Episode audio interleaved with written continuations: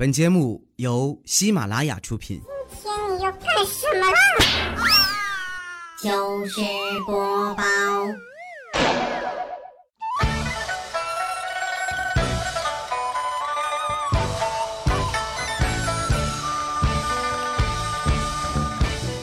暑假已逝永不回，往事只能回味。已经要开学，这非常悲催。你的作业写完了没？啊！大家好，这里是每个月前两个礼拜三由我为您带来的糗事播报，我是主播杨派啊。其实都我这个岁数了，按理说不应该老跟学生们混在一起，哎，但我实在舍不得这个年轻的氛围，所以未曾开言，我先歌唱。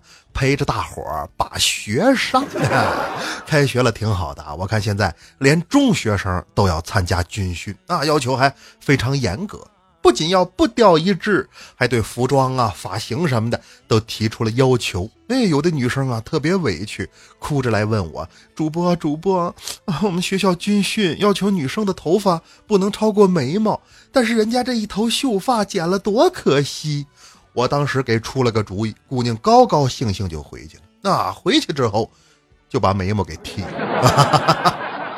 开学啊，几家欢喜几家愁。你像有的孩子一整个暑假净打游戏了，到开学作业还没写完呢，那怎么办呢？中国人有个传统啊，但凡有什么事交代不上了，就可以来一招火龙烧仓，是死无对证啊，那不是吗？前两天有个孩子就因为没写完暑假作业，拿打火机呀准备把作业本给烧了，没想到竟然点着了垃圾桶，差点酿成大祸。附近邻居家小孩一听怎么着着火了，全都第一时间拿着作业本赶到了现场。还有人跟我吹呢啊！那天在咖啡厅等客户，有个同事就说：“老杨啊，你别羡慕那帮学生，你看我，虽然没有暑假，但我也没作业呀。你瞧，你瞧那孩子，那伸手一指，门口有一高中男生正写作业呢。你瞧他，还不得乖乖做题？哎，话音刚落，这会儿由打门外进来一女生。”拿了两杯饮料，往那男孩身边一坐，俩人含情脉脉，是一块学习。再看我那同事都快哭出来了，为什么我没有女朋友？你是不用写作业啊，但你也没有女朋友，这就叫少壮不知努力，老大城市管理。你说城市管理是什么意思？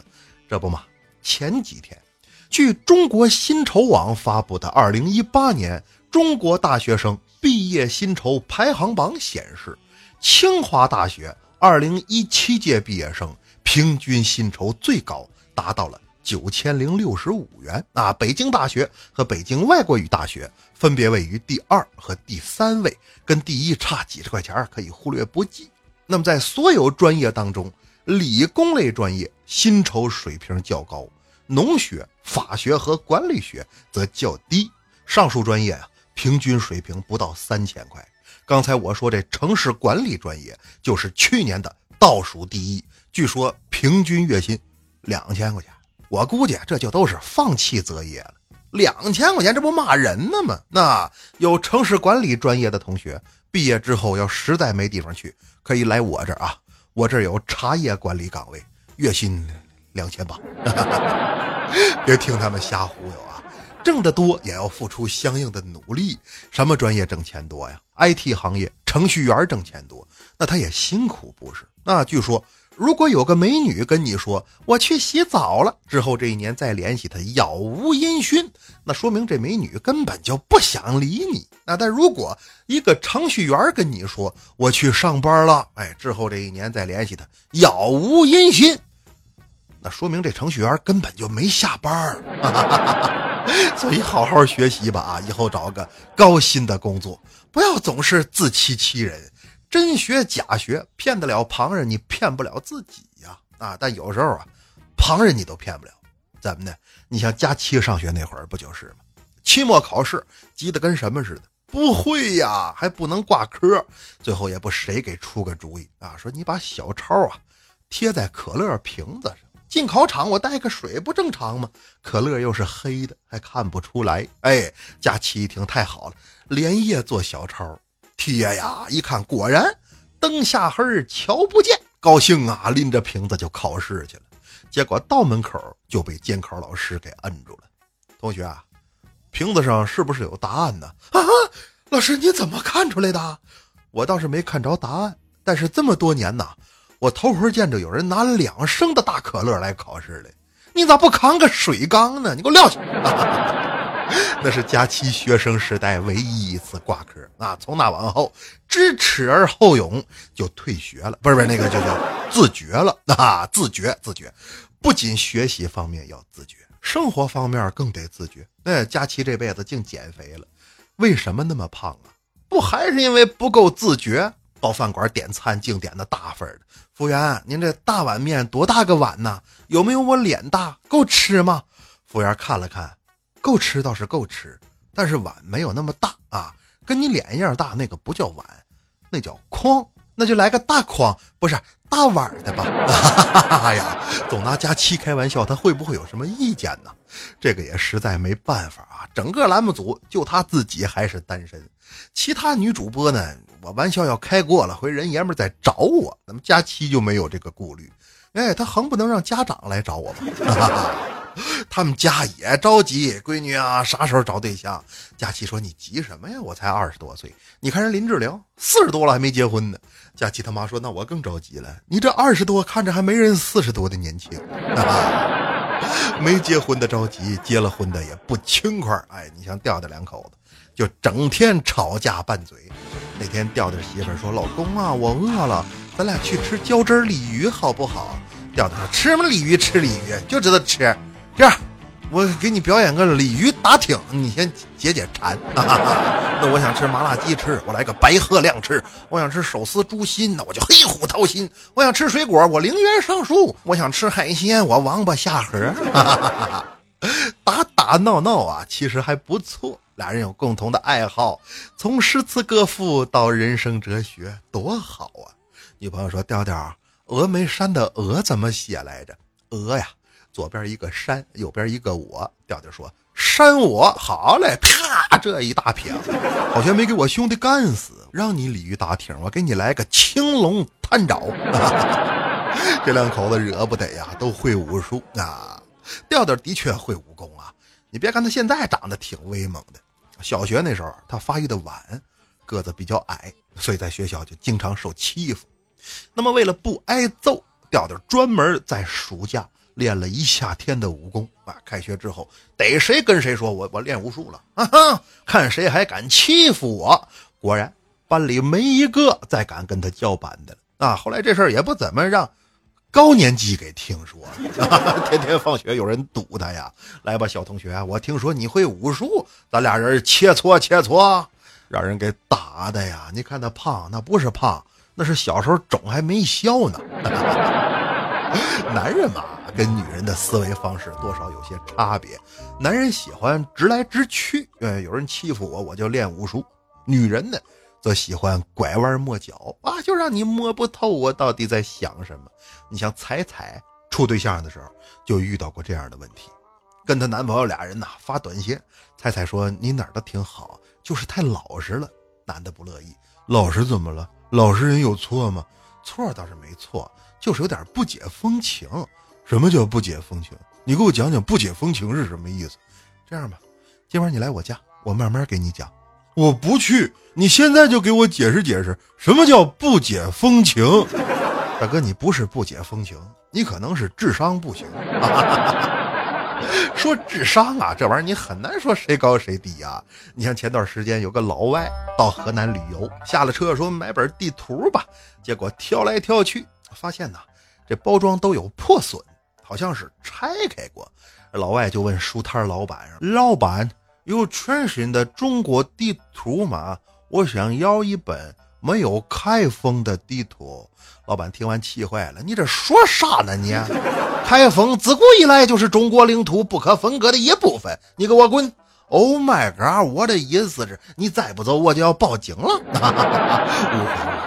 人与人之间哪能一点隔阂没有呢？莫说是外国人，就是中国这么大个地方，老百姓彼此之间也不是完全了解。你像那次我去安徽旅游，上车之后，司机一听我是东北来的，张嘴就问：“哎，你们东北人是不是都会唱二人转呢？”我一听这人有意思啊。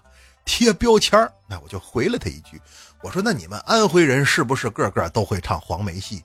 是啊，你怎么知道的？中状元着红袍，毛插宫花好啊啊，好新鲜呐！该你了，大哥，我不会，我就是爱来爱来嗨呀。段子说来没个完，咱们抓紧时间念留言。来看未来欧巴的正开心留言说：“他说派哥，我有个问题，您到底认不认识这些主播？为啥他们从不提起您？呃，每个人节目风格不一样啊，我这实在没谁可编排了，就只能可着这几个人祸害。所以如果要说实话，那就是这几个女主播呀。”跟我关系都不错，但是优妈留言说：“他说留言刷起来，支持派哥出个脱口秀专辑。”拉倒吧，我现在一个月啊十二期节目，再开个新专辑，那就不是脱口秀，而是秃噜口。哈哈再看优小雅留言说：“他说派哥，熊孩子来我家，把我很珍惜的模型弄坏了，父母每次都说他还只是个孩子，我该怎么回击？你还敢回击？反了你了！”自己攒点钱给房间上把锁，比啥都强啊啊！毕竟本主播这么多年来已经拥有了丰富的斗争经验。那说你也斗过熊孩子啊？我就是那熊孩子。再来看星宿老仙留言说，他是从小茶馆追过来的，终于又见到了惊悚不过一分钟。高中的时候就连听带讲这种小故事，特别怀念。喜欢派哥的风格，要是不拖更啊，就更招人稀罕了。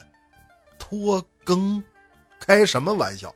我糗事播报从来没拖过更啊！至于小茶馆，那也不能算拖更，只能叫间歇性灵感枯竭啊！啊，就综合症。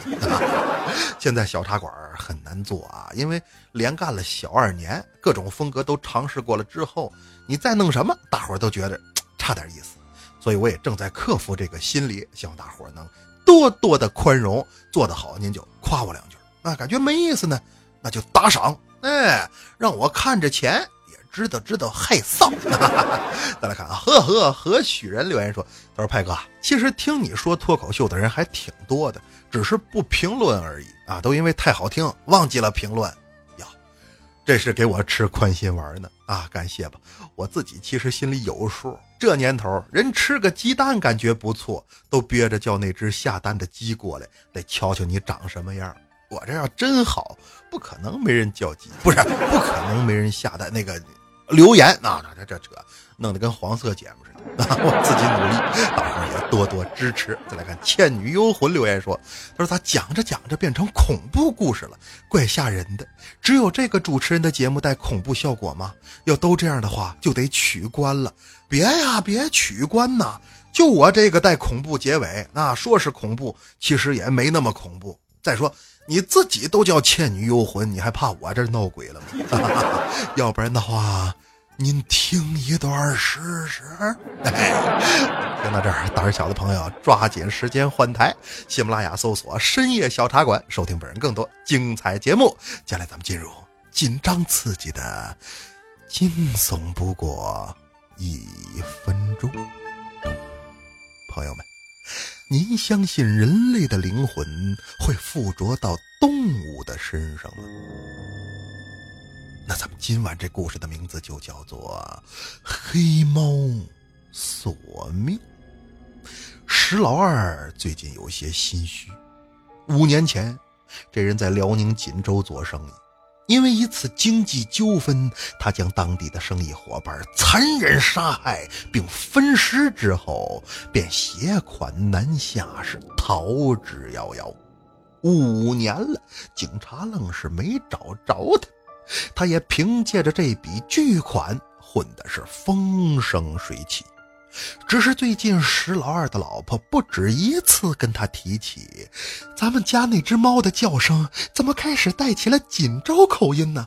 莫不是当年在锦州你杀死的那个人要复魂索命吗？真他妈胡说八道！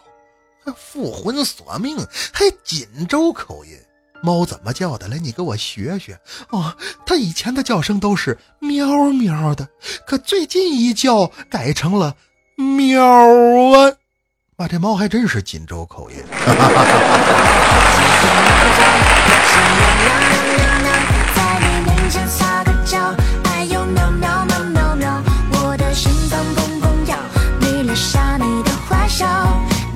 说。